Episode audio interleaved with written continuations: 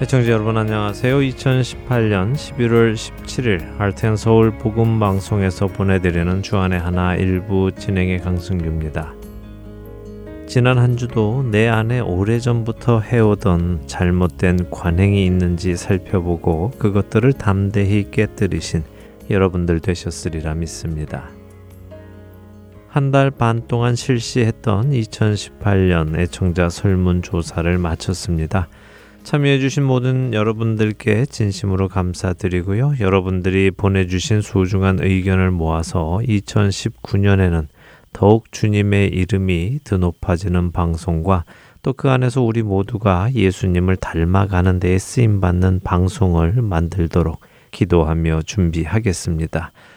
저 개인적으로는 2019년에 우리를 빚어가실 하나님에 대한 기대로 벌써 많은 기쁨이 솟아오릅니다. 설문조사 결과는 다음 달인 12월 22일에 방송되는 2018년 연말 특집 방송에서 나누어 드리도록 하겠습니다. 참여하신 모든 분들 함께 방송 들으시면서요. 여러분의 의견과 또 다른 청취자분들의 의견 한번 비교해 보시면 좋을 것 같습니다. 이를 통해 서로의 다른 점도 알아가고 또 공감되는 점도 알아가므로 주 안에서 함께 지어져가는 우리 모두가 되기를 바랍니다.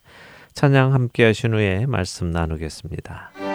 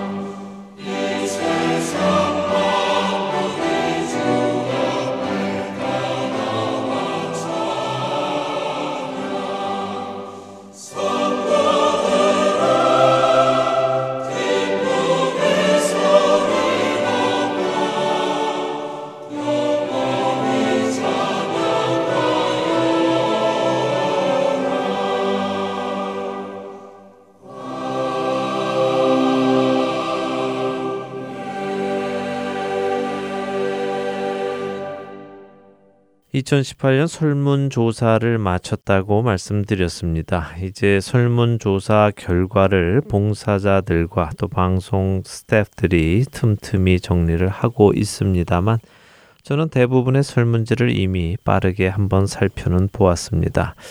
그런데 이 설문지들을 살펴보면서요. 한 가지 드는 생각이 있었습니다. 야, 참 희한하네. 어떻게 같은 프로그램을 놓고도 이렇게 서로 다른 의견을 주실 수 있을까 하는 생각이었는데요. 물론 사람들은 서로 다르게 지음받았기에 같지 않은 것이 오히려 당연한 것이죠. 하지만 제가 생각했을 때 적어도 이 하트앤소울 복음 방송을 듣는 분들은 모두 하나님을 사랑하시고 예수 그리스도를 사랑하시는 분들인데 적어도 같은 분을 사랑하고 같은 곳을 바라보는 분들인데 어떻게 이렇게 의견이 다를까 하는 생각이 들었습니다. 같은 프로그램을 놓고도 이 프로그램을 통해서 많은 은혜 받고 있습니다 하시는 분들도 계시지만 동시에 그 프로그램은 별로 은혜가 되지 않습니다 하시는 분도 계셨습니다. 또 특정 목사님의 설교를 놓고도 정말 은혜 받는 설교입니다 하시는 분도 계시지만 그분 설교는 뺐으면 좋겠습니다 하는 분도 계시지요. 설문지를 이렇게 읽어 나가다 보니 제 마음에 문득 든 생각이 하나 있었는데요. 만일 이 하트앤소울 복음 방송 청취자분들이 한 교회의 성도들이셨다면 어떤 일이 일어났을까 하는 생각이었습니다. 그리고는 이런 생각이 따라서 떠올랐지요. 만일 이 하트앤소울 복음 방송의 청취자분들이 한 교회의 성도들이었다면 아마도 분열이 일어났겠다 하는 생각이지요. 나는 그 목사님 싫어. 아니야, 나는 그 목사님이 너무 좋아. 나는 이 성경 공부가 싫어. 무슨 소리야. 성경 공부는 바로 이렇게 해야지. 이런저런 의견이 오고 가다 보면 자신의 의견이 받아들여지지 않는 것에 서로 간에 불편해지고 결국 대립까지 가지 않을까 생각이 듭니다. 그리고 바로 이런 모습이 지금 우리 시대에 존재하는 대부분의 교회 안에서 일어나는 일은 아닐까 하는 생각이 들었습니다.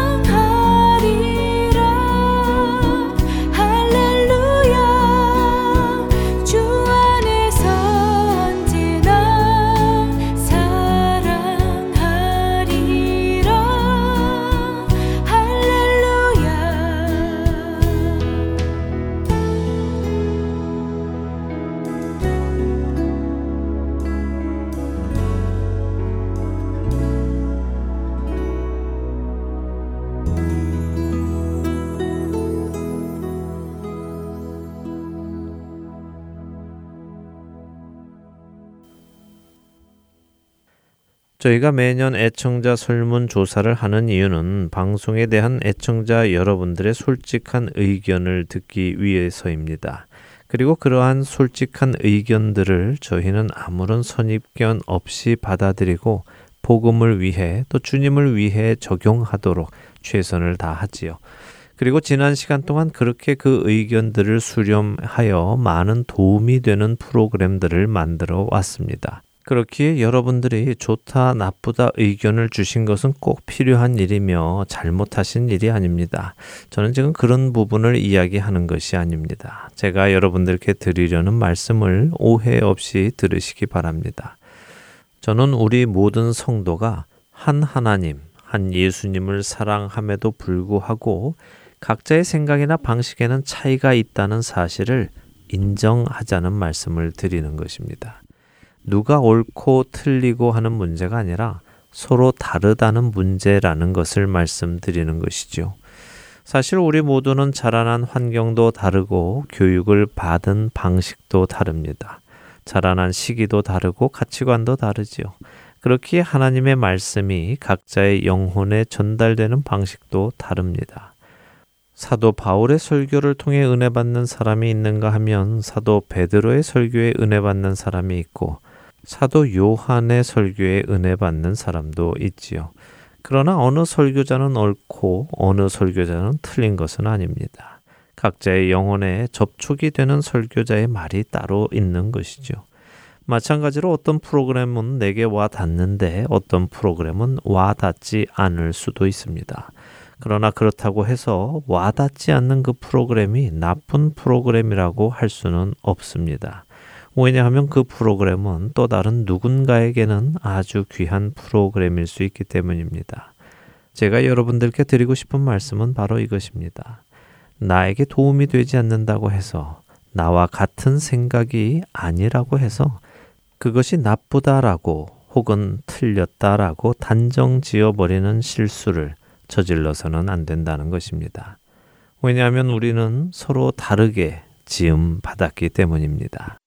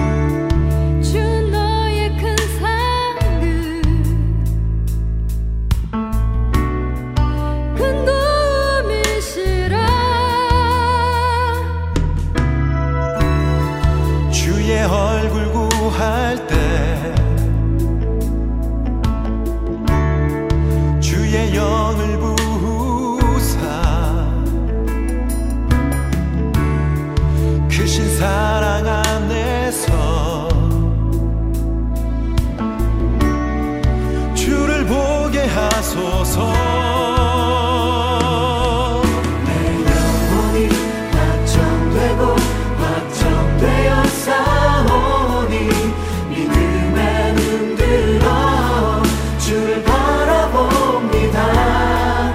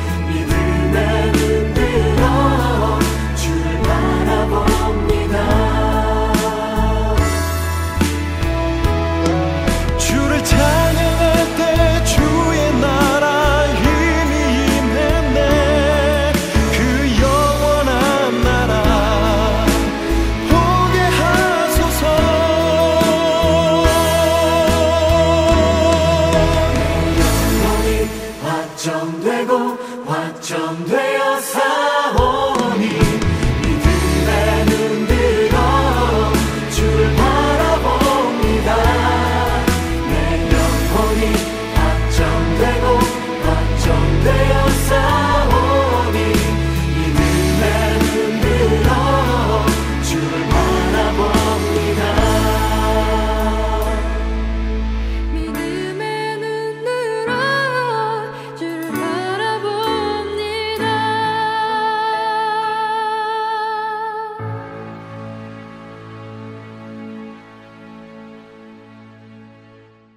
청취자 여러분들과 한 가지 제목을 놓고 함께 기도하는 1분 기도 시간입니다. 오늘은 캘리포니아 발렌시아 로뎀나무 아래 교회의 김성준 목사님께서 이 시대의 자녀들을 세상의 풍조에서 지켜주실 것을 간구하는 기도를 인도해 주십니다.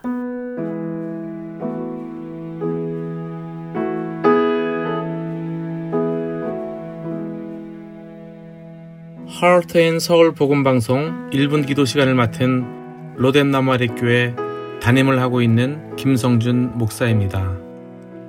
오늘 함께 기도할 제목은 하나님의 주권과 공의가 이 땅에 속히 이루어지길 기도해 주시기를 바랍니다.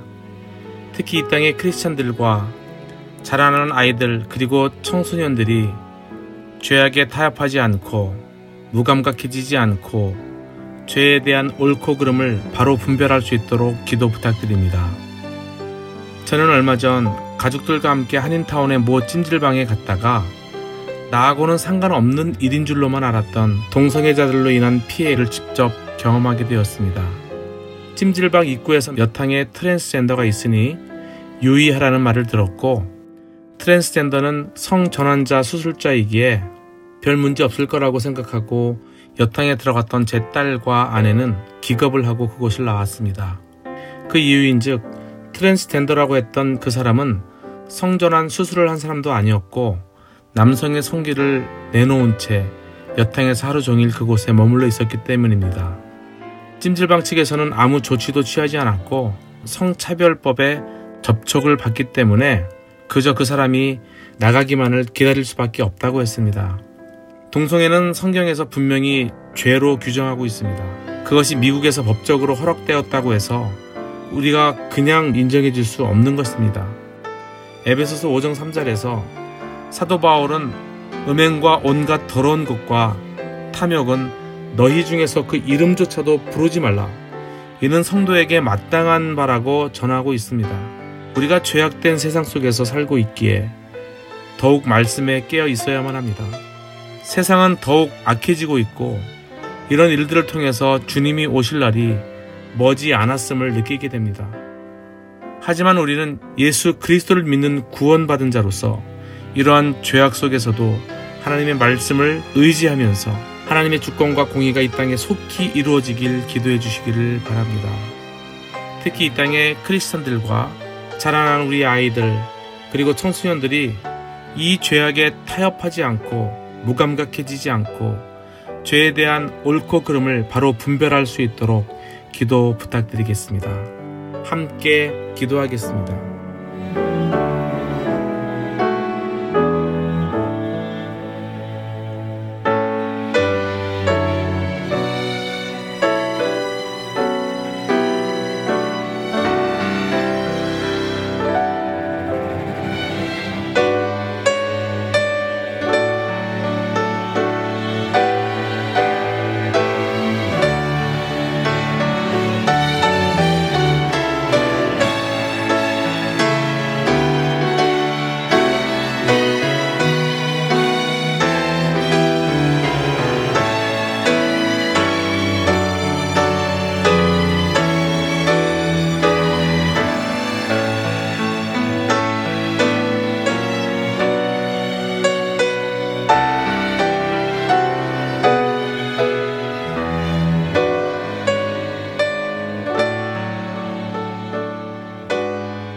하나님 아버지 감사합니다.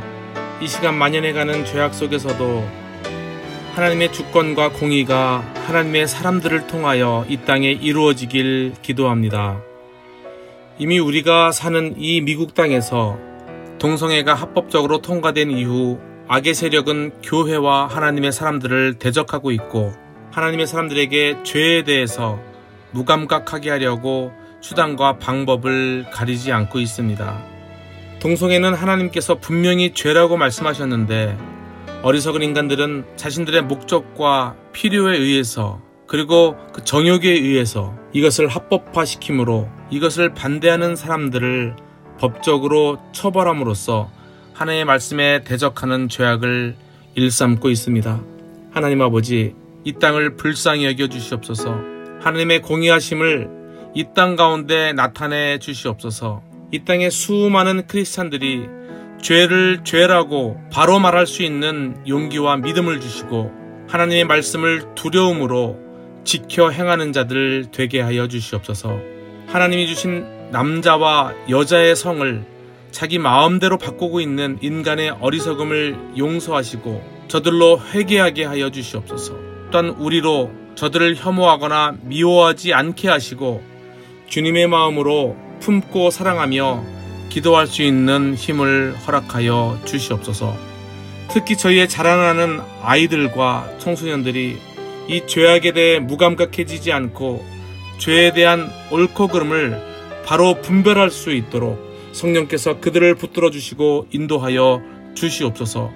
저희로 싸울 만한 힘을 주시고 아버지, 저희의 영과 육과 혼을 주의 보혈로 깨끗하고 정결하게 씻어주셔서 죄가 만연한 이 마지막 때에 정금과 같이 더 강하게 단련되어질 수 있도록 인도하여 주시옵소서. 예수님의 이름으로 간절히 기도드리옵나이다. 아멘.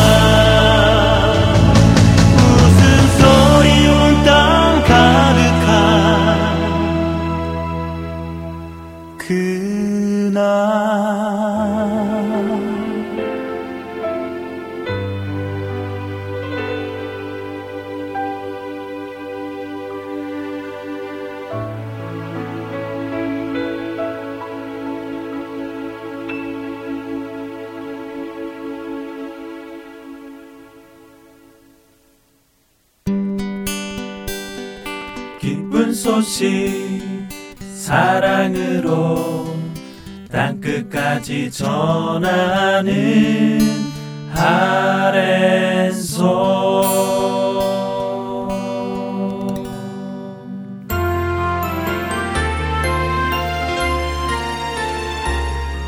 안녕하세요. 봉사자 박용규입니다.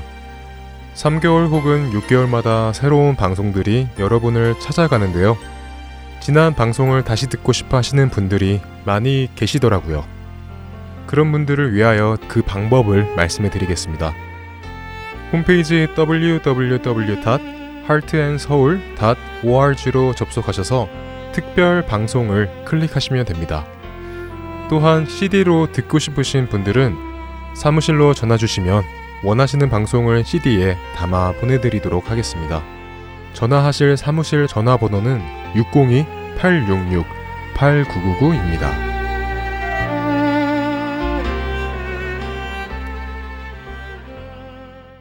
야곱을 이스라엘로 만들어 가시는 하나님을 만나는 시간입니다. 야곱의 하나님으로 이어드립니다.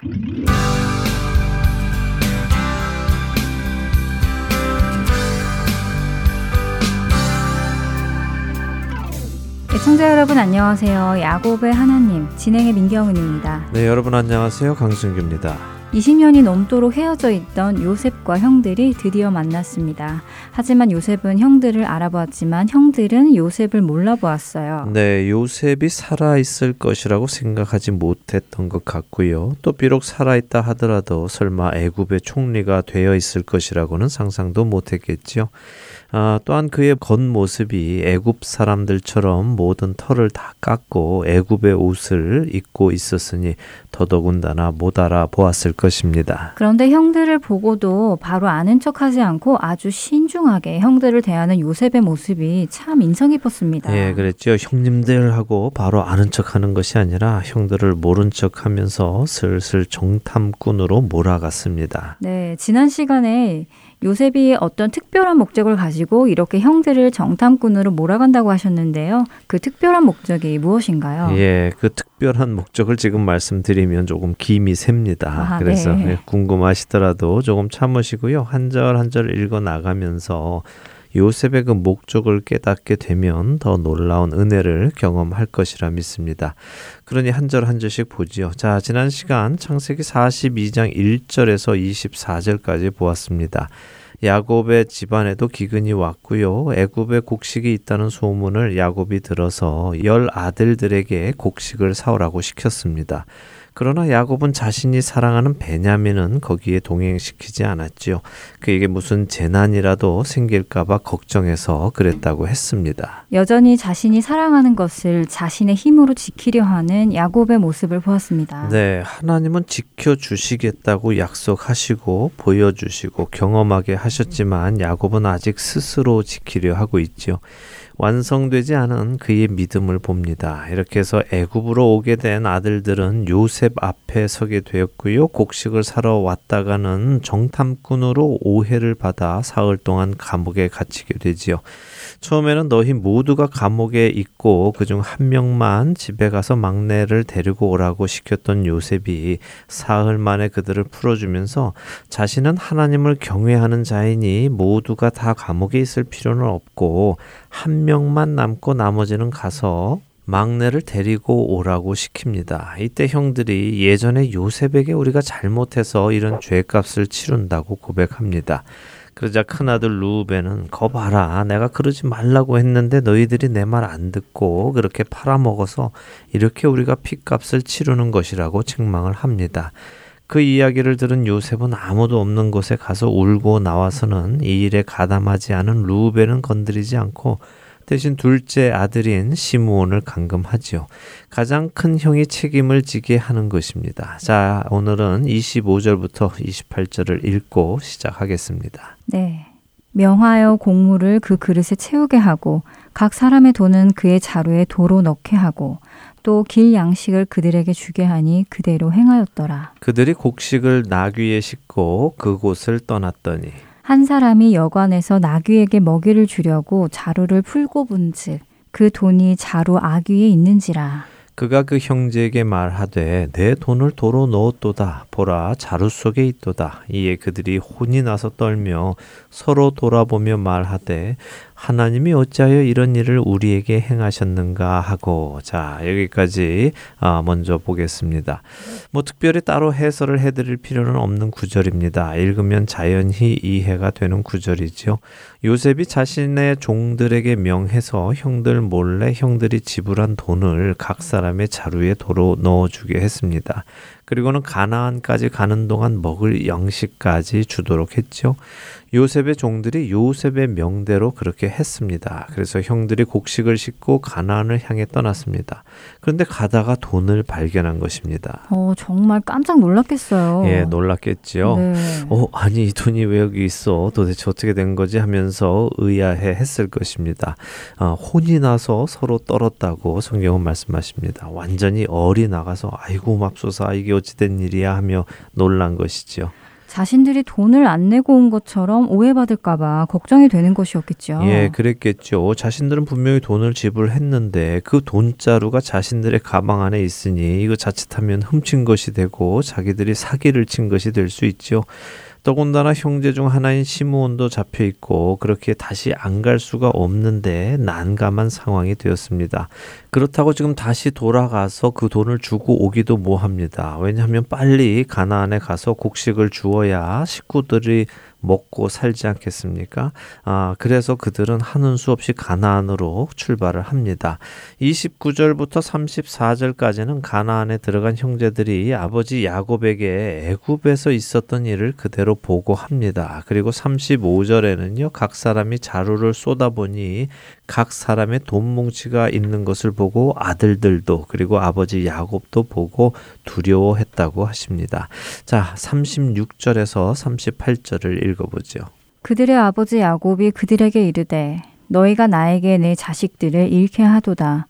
요셉도 없어졌고 시므온도 없어졌거늘 베냐민을 또 빼앗아 가고자 하니 이는 다 나를 해롭게 함이로다. 루벤이 그의 아버지에게 말하여 이르되 내가 그를 아버지께로 데리고 오지 아니하거든 내 두 아들을 죽이소서. 그를 내 손에 맡기소서. 내가 그를 아버지께로 데리고 돌아오리이다. 야곱이 이르되 내 아들은 너희와 함께 내려가지 못하리니 그의 형은 죽고 그만 남았음이라. 만일 너희가 가는 길에서 재난이 그에게 미치면 너희가 내 흰머리를 슬퍼하며 스올로 내려가게 함이 되리라. 자, 아들들의 이야기를 들은 야곱이요 아들들을 책망하기 시작합니다. 야, 너희는 어떻게 늘 이렇게 나한테 자식을 잃게 만드냐. 요셉도 없어지고 지금 시므온도 없어지고 이제는 베냐민까지 없애려고 작당을 했느냐. 너희들이 다 나를 해하려고 이렇게 하는구나. 날 죽이려는 거지 하면서 아들을 책망합니다. 아들들을 믿지 못하는 것이죠. 하긴 아들들이 옛날부터 잘못한 일이 많았고 그것을 요셉이 아버지께 다 알려서 알고 있었잖아요. 네. 또 세겜에서 세겜 남자들을 속여서 죽이고 약탈한 것도 그렇고 그러니까 아버지가 의심하는 게 너무 당연한 것 같아요. 그렇죠. 의심받을 만한 삶을 살아온 아들들인데 네. 또 이런 말도 안 되는 일이 생겼으니까 더 안 믿어지겠죠. 그렇죠. 예, 분명히 이번에도 이 아들들이 또 작당을 해서 어디서 이 곡식을 속여 빼앗아 왔든지 훔쳐왔든지 했을 것이라고 생각하는 것입니다. 그 와중에 시므온이 죽었든지 또 사로잡혔든지 했을 것이라고 생각하고요. 자, 아버지가 이렇게 안 믿으니까 장남 루벤이 나섰습니다. 아버지 그렇지 않습니다. 아버지를 해하려는 것이 아니라요. 정말입니다. 만일 저희가 거짓말을 한다면 제 두 아들을 죽이세요. 제가 제 아들들의 목숨을 걸고 맹세합니다. 이렇게 말하는데 이런 루벤의 말도 소용이 없었습니다. 야곱은 필요 없다. 나는 너희들 믿지 못하겠다. 진짜 내 아들 중 요셉은 죽고 이제 베냐민 혼자 남았는데 너희 말을 믿고 베냐민을 보냈다가 그 아이마저 죽으면 나는 정말 세상을 살 소망이 없다. 너희들이 정말 이 애비가 이 백발이 성성한 이 나이에 울면서 죽는 꼴을 보고 싶은 거냐 하면서 책망을 하는 것이죠. 결국 야곱의 아들들은 아버지 야곱을 설득하지 못하고요. 베냐민을 데리고 가서 시므온을 구해오지 못합니다. 이렇게 42장이 마무리가 됩니다. 이제는 43장을 보도록 하겠습니다. 창세기 43장 1절에서 10절까지 함께 읽고 또 이야기 나누지요. 그 땅의 기근이 심하고 그들이 애굽에서 가져온 곡식을 다 먹음에 그 아버지가 그들에게 이르되 다시 가서 우리를 위하여 양식을 조금 사오라.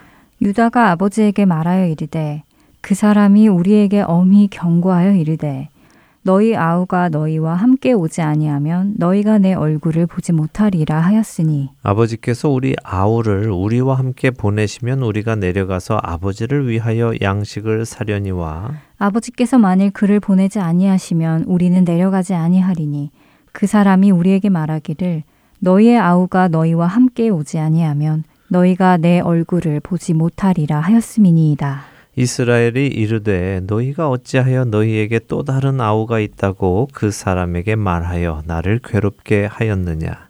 그들이 이르되 그 사람이 우리와 우리의 친족에 대하여 자세히 질문하여 이르기를 너희 아버지가 아직 살아계시느냐 너희에게 아우가 있느냐 하기로 그 묻는 말에 따라 그에게 대답한 것이니 그가 너희의 아우를 데리고 내려오라 할 줄을 우리가 어찌 알았으리이까. 유다가 그의 아버지 이스라엘에게 이르되 저 아이를 나와 함께 보내시면 우리가 곧 가리니 그러면 우리와 아버지와 우리 어린 아이들이 다 살고 죽지 아니하리이다. 내가 그를 위하여 담보가 되오리니 아버지께서 내 손에서 그를 찾으소서. 내가 만일 그를 아버지께 데려다가 아버지 앞에 두지 아니하면 내가 영원히 죄를 지리이다. 우리가 지체하지 아니하였더라면 벌써 두 번 갔다 왔으리이다. 자, 이렇게 야곱이 시므온이 잡혀 있다고 했는데도 불구하고요. 베냐민을 내어주지 않고 그냥 저냥 자기들끼리만 먹고 살았습니다.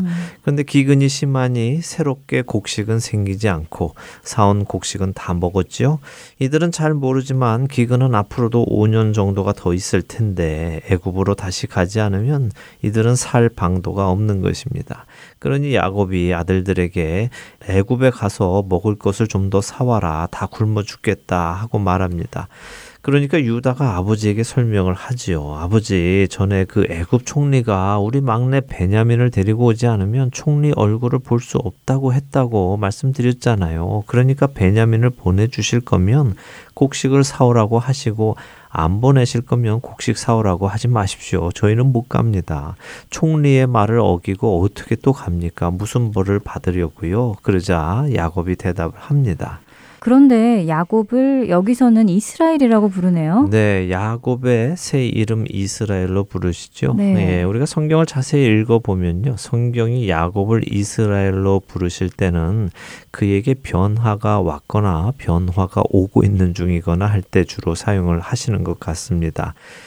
예전에 인간적인 야곱의 모습으로 살아갈 때는 그냥 야곱으로 부르시고요. 그가 주 안에서 변화된 모습을 보일 때는 이스라엘로 부르시고 결국 야곱이 이스라엘이 되어가고 있는 것인데요. 이렇게 볼 때 지금 야곱에게 심정의 변화가 오고 있다고 생각할 수 있겠습니다. 그래서 이스라엘이 말합니다. 이 녀석들아 왜 쓸데없이 집에 아우가 있다는 소리를 해서 일을 이렇게 만들었냐 하고 또 책망을 하지요. 그러니까 유다가 대답을 합니다. 그게 우리가 얘기를 하려고 한 것이 아니고요. 그 총리가 물어보니까 대답한 겁니다. 총리가 우리 집안 이야기를 꼬치꼬치 캐묻더라고요. 아버지는 살아계시냐, 아우는 있느냐 이렇게 물어보는데 어느 안전이라고 거짓말을 하겠습니까? 그러고 이렇게 될 줄 알았겠습니까? 하고 아버지에게 하소연을 합니다. 네, 그런데 이게 정말인가요? 앞서 성경을 읽어보았을 때는 기록되지 않은 내용인데 유다가 어떻게든 얼버무리려고 임기응변으로 대답하는 것 같은데요. 예, 뭐 그렇게 생각할 수도 있는데요. 그런데 유다의 현재 상황을 보면 그런 것 같지는 않습니다. 오히려 앞뒤의 상황을 생각해 볼 때 비록 성경의 그 장면은 기록되어 있지 않지만 실제로 요셉이 집안에 대해 꼬치꼬치 물어보았을 것이 더 확실한 것 같습니다. 요셉이 형들을 보았을 때 당연히 자신을 사랑해준 아버지가 생각이 났겠지요. 네. 그렇지만 대놓고 아버지는 살아계시냐라고 물으면 뭔가 이상하잖아요. 그렇죠. 저 총리가 왜 보자마자 아버지 살아계시냐 하고 물을까? 또 자칫 잘못하면 요셉의 정체가 드러나게 될지도 모르니까요. 그러니까 요셉은 목적을 이룰 때까지 참으면서 하나하나 천천히 물어보았을 것입니다. 아버지의 안부 또 자신의 친동생 베냐민의 안부가 궁금했을 것이고요. 그러니 물어보았겠지요. 그랬겠네요. 네, 이런 상황에서 유다가 8절에 말합니다. 아버지 저를 믿고 보내주십시오. 그것만이 우리 가족 모두가 사는 길입니다. 제가 책임지고 다시 데리고 오겠습니다. 제가 담보라도 되겠습니다. 만일 그렇게 못하면 저는 아버지께 영원한 죄인이 될 것입니다. 라고 하지요. 아버지께 영원히 죄인이 된다는 것은요, 유대의 문화 속에서는 내가 아버지의 유산권을 포기하겠습니다 라고 말하는 것입니다. 나는 아버지께 죄인이 되므로 아버지의 유산을 물려받을 자격이 없다는 것을 이야기하는 것이죠. 이러면서 유다가 아버지 빨리 결정하세요. 빨리 결정만 하셨으면 벌써 2번은 갔다 왔을 시간입니다 하면서 아버지의 결단을 요구합니다. 유다가 왜 이렇게 자신이 책임을 지겠다고 하는 것인지는 정확히 알 수는 없습니다. 어떤 분들은 유다는 앞으로 오실 메시아 예수님의 그림자이니까 모든 사람을 대신해서 죽으신 예수님처럼 형제를 대신해서 자신이 책임을 지겠다고 하는 것이다 라고 하기도 합니다. 뭐 그것도 나쁘지 않은 해석일 것입니다. 그런데 저는 유다가 요셉을 팔아버리자 하는 의견을 낸 사람이고 그렇게 요셉이 없어지자 아버지 야곱이 아주 힘들어했고 아버지의 그런 모습 때문에 아마도 형제들 사이에 분란이 있었을 것이고요. 그래서 우리가 지난 창세기 38장에서 본 것처럼 유다가 자기 형제들로부터 떠나 아돌람 사람과 친하게 지내게 되었죠. 그러나 그런 삶 속에서 그는 아들들이 죽는 아픔도 겪게 되고 또 며느리 다말을 통해 아들 같은 손자를 얻는 어처구니 없는 일도 경험하면서 이 모든 것이 자신의 책임이라고 느끼게 되었을 것이라고 생각합니다. 그래서 이 일에 대해 자신이 책임을 지겠다고 나서지 않았겠나 생각이 됩니다. 자, 그가 어떤 연유로 책임을 지겠다고 했는지는 정확히 모르겠지만 어쨌든 그는 자신이 가족을 대신해서 책임을 질 것을 말합니다. 이제 11절에서 14절을 보죠. 그들의 아버지 이스라엘이 그들에게 이르되 그러할진대 이렇게 하라. 너희는 이 땅의 아름다운 소산을 그릇에 담아가지고 내려가서 그 사람에게 예물로 드릴지니 곧 유향 조금과 꿀 조금과 향품과 몰약과 유향나무 열매와 감 복숭아이니라. 너희 손에 갑절의 돈을 가지고 너희 자루 아귀에 도로 넣어져 있던 그 돈을 다시 가지고 가라. 혹 잘못이 있었을까 두렵도다. 내 아우도 데리고 떠나 다시 그 사람에게로 가라. 전능하신 하나님께서 그 사람 앞에서 너희에게 은혜를 베푸사 그 사람으로 너희 다른 형제와 베냐민을 돌려보내게 하시기를 원하노라. 내가 자식을 잃게 되면 이르리로다. 자, 유다의 그런 말을 듣고 야곱의 마음에 변화가 왔습니다. 이스라엘이라고 그를 호칭하시죠. 네. 예, 야곱이 말합니다. 그럼 이렇게 해라. 이 땅에서 나는 가장 좋은 것을 가지고 가서 그 총리에게 예물로 드려라 라고 합니다. 뭐 베냐민 끌어안고 있어봐야 먹을 것이 생기는 것도 아니고 이렇게 기근이 심하니 결국 다 죽을 텐데 유다의 말대로 한번 믿고 보내기로 하는 것이죠. 그는 아들들을 보내는데 그냥 보내는 것이 아니라 예전에 형에게 잘 보이기 위해서 예물을 보냈던 것처럼 애굽의 총리에게도 예물을 보냅니다. 세상적인 처세술을 여전히 쓰는 것인가요? 예, 뭐 아무래도 그래 보입니다. 아, 네. 예, 그런 돈도 갑절로 가지고 가라고 하지요. 그리고 자루 아귀에 도로 넣어져 있던 돈도 또 가지고 가라고 합니다. 혹시라도 문제가 되면 너희가 도둑질한 것이 아닌 것을 증명하라는 것이죠. 그리고 자신들은 돈에 관심이 없다는 것을 보여주기 위해 돈도 갑절로 지불하라는 것입니다. 이래야 곡식을 훔치러 왔다든가 정탐을 하러 왔다든가 하는 의심 을 사지 않고 정말 곡식이 필요해서 온 것임을 보일 수 있을 것을 준비시키는 것이지요.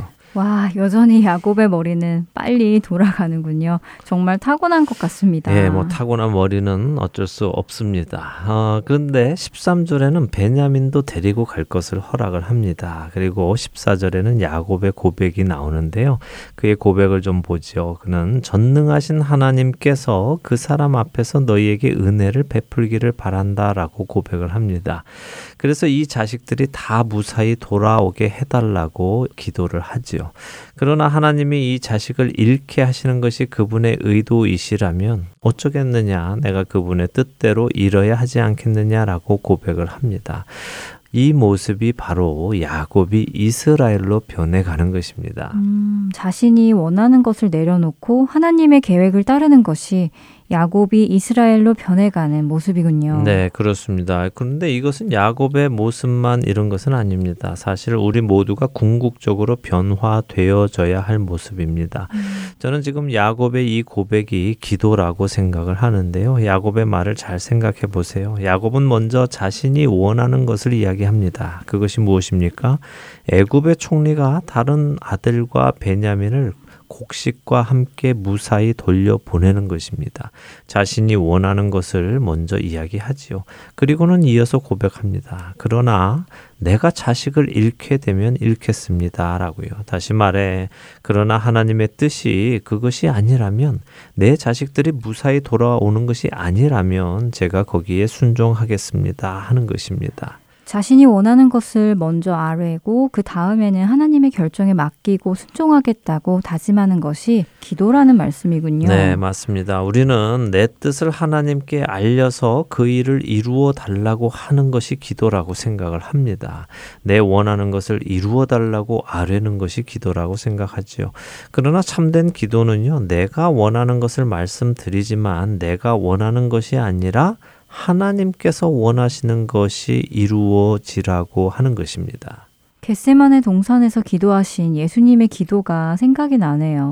이 잔을 내게서 옮기시옵소서. 그러나 나의 원대로 마시옵고 아버지의 원대로 하옵소서라고 하신 기도요. 예, 바로 그것입니다. 기도의 모범을 보여주시는 분이 바로 예수님이시지요.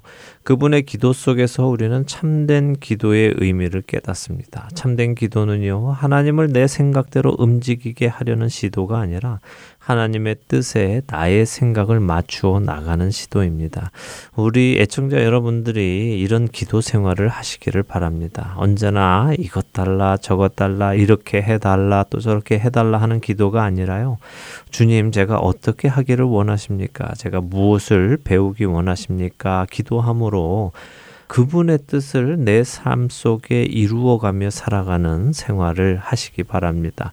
예수님은 마태복음 6장 8절에 구하기 전에 너희에게 있어야 할 것을 하나님 너희 아버지께서 아신다고 말씀하셨습니다. 우리에게 있어야 할 것을 이미 아시는 분이 있어야 할 것은 준비해 주시는 것이죠. 그러나 주지 않으신다면 이것은 내게 있어야 할 이유가 없는가 보다 하고 믿어야 하는 것입니다. 지금 야곱의 모습이 이렇게 변해가는 것입니다. 그는 먼저 자신이 할 수 있는 일은 다 했지요. 돈도 2배로 준비하고 예물도 준비했습니다. 그러나 자신이 원하는 대로 그 일이 이루어져야 한다고 주장하지는 않습니다. 자신이 사랑하기에 꼭 붙잡고 끝까지 놓지 않고 있는 마지막 보루, 그 베냐민을 드디어 야곱은 하나님께 맡기게 됩니다. 그래서 그를 이스라엘이라고 지금 창세기는 호칭합니다. 야곱이 하나님을 믿으며 자신의 가장 소중한 것을 내려놓는 아주 중요한 장면입니다. 그동안은 이 장면에 그렇게 큰 의미를 담지는 않았었는데요. 오늘 설명을 들으니까 이 장면이 야곱의 인생에서는 아주 중요한 장면이네요. 예, 그렇죠. 아주 중요하죠. 야곱은 그동안 여러 번 죽을 것 같은 두려운 상황을 만났었습니다. 그때마다 그는 하나님을 조금씩 더 의지했지만 온전히 자신의 생각을 포기하지는 않았었죠. 그런데 이제 식량이 없으니 정말 죽게 되었습니다. 자신뿐 아니라 모든 식구가 죽게 되었죠. 바로 모두가 죽게 된 그 상황, 그 상황이 주님을 찾는 때입니다. 애청자 여러분들도 한번 각자 생각해 보시면 좋을 것 같습니다. 여러분들이 언제 주님을 찾으셨고 또 부르짖으셨는지요? 모든 것이 좋을 때 찾으셨습니까? 힘든 일 하나 없을 때였습니까? 그렇지 않을 것입니다. 우리는 모두 자기 힘을 믿고 살다가 실패했을 때, 더 이상 갈 곳이 없을 때, 죽을 것 같았을 때 그때 주님을 찾았고 부르짖었습니다. 그리고 그때 주님이 응답하셨지요. 그렇기에 고난은 우리에게 축복인 것입니다. 고난은 오히려 하나님께서 우리를 부르시는 복된 소리인 것입니다. 이 사실을 깨닫고 고난 속에서 주님을 만나시는 귀한 복이 우리에게 있기를 바랍니다. 아멘입니다. 고난이 내게 유익이라는 시편 119편 71절의 말씀이 생각납니다. 우리의 마음이 그렇게 고백할 수 있기를 바라면서요. 야곱의 하나님, 오늘 시간 여기에서 마치겠습니다. 저희는 다음 주 이 시간에 다시 찾아뵙겠습니다. 안녕히 계세요. 안녕히 계십시오.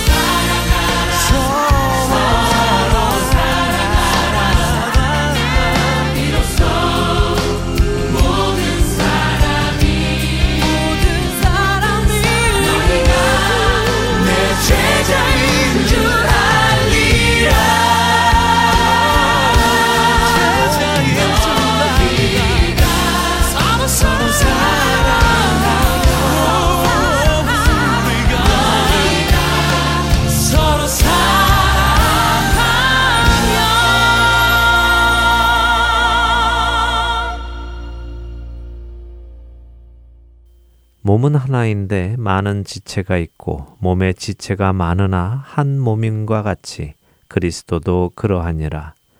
우리가 유대인이나 헬라인이나 종이나 자유인이나 다 한 성령으로 세례를 받아 한 몸이 되었고 또 다 한 성령을 마시게 하셨느니라.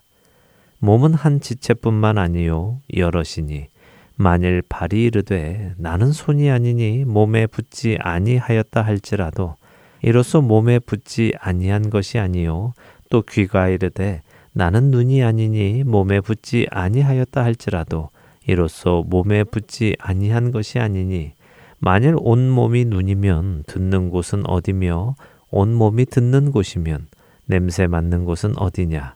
그러나 이제 하나님이 그 원하시는 대로 지체를 각각 몸에 두셨으니 만일 다 한 지체뿐이면 몸은 어디냐. 이제 지체는 많으나 몸은 하나라. 고린도전서 12장 12절에서 20절의 말씀입니다. 너무도 잘 알고 계시는 말씀이지요. 몸은 서로 다른 지체들로 구성이 되어 있습니다. 겉으로 보이는 팔, 다리, 얼굴, 이목구비는 물론 보이지 않는 속을 구성하고 있는 수많은 장기들과 뼈, 핏줄, 그리고 살들이 있습니다. 이것들이 서로 다른 것처럼 보이지만 사실은 한 몸을 이루고 있는 없어서는 안 될 존재들입니다. 눈이 할 일은 보는 것이고 코가 할 일은 냄새를 맡는 것이며 귀가 하는 일은 듣는 것입니다.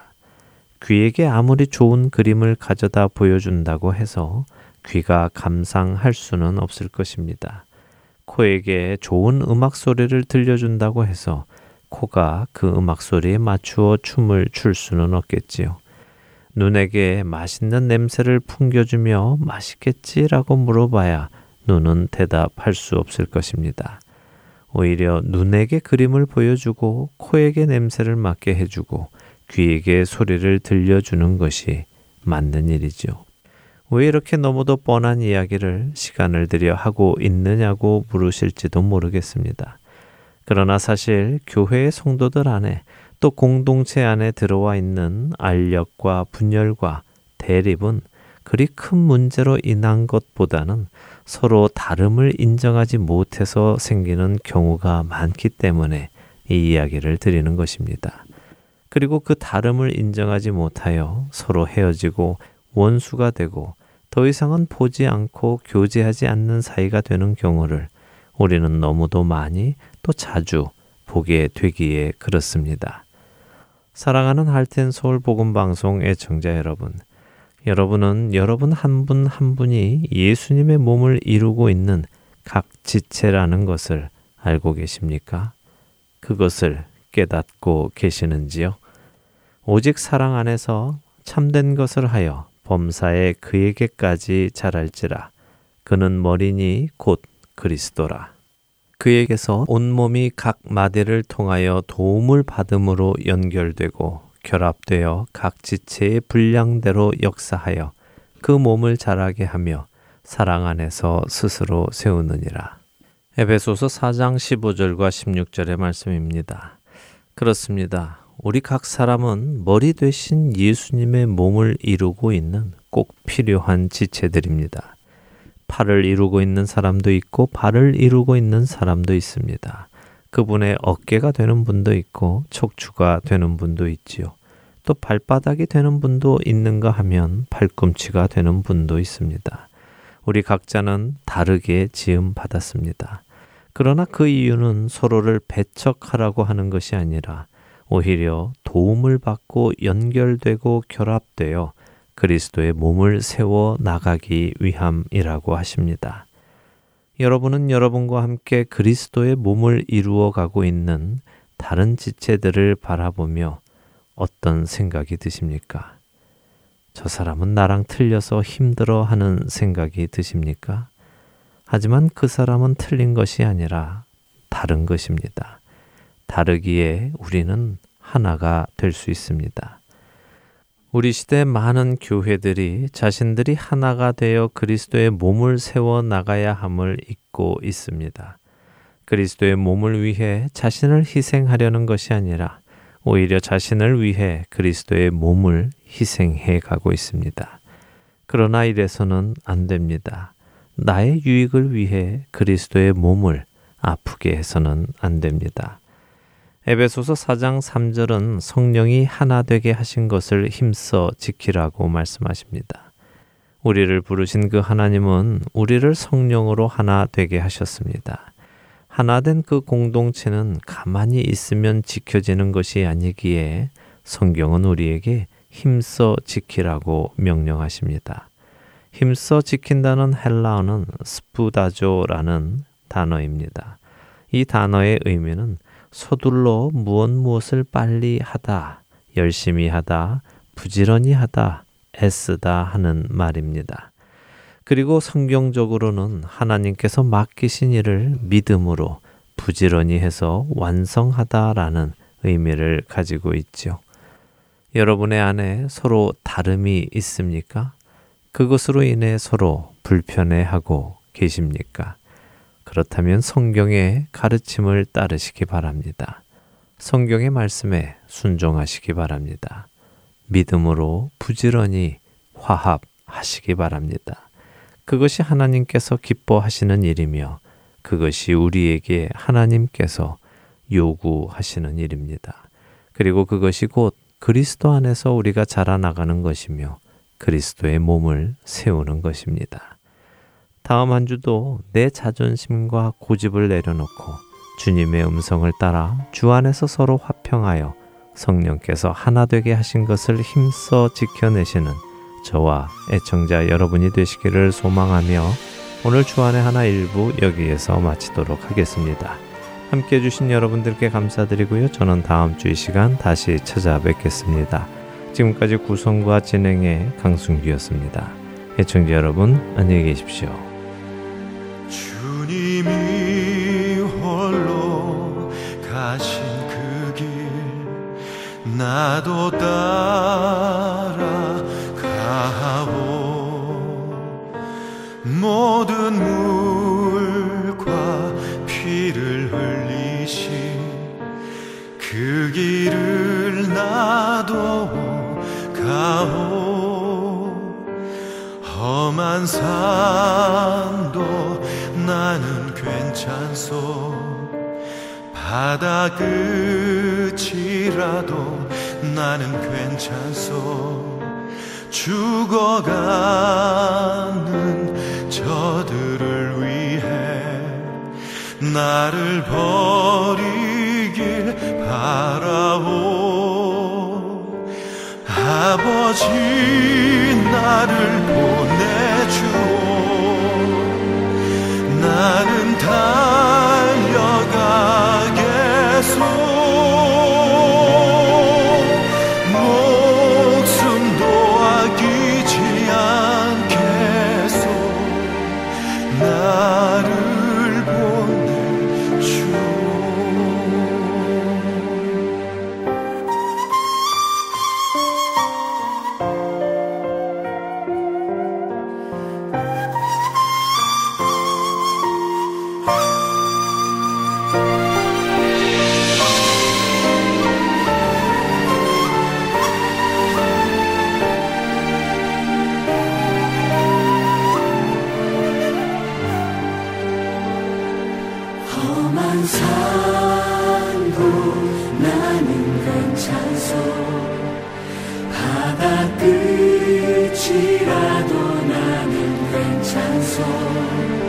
죽어가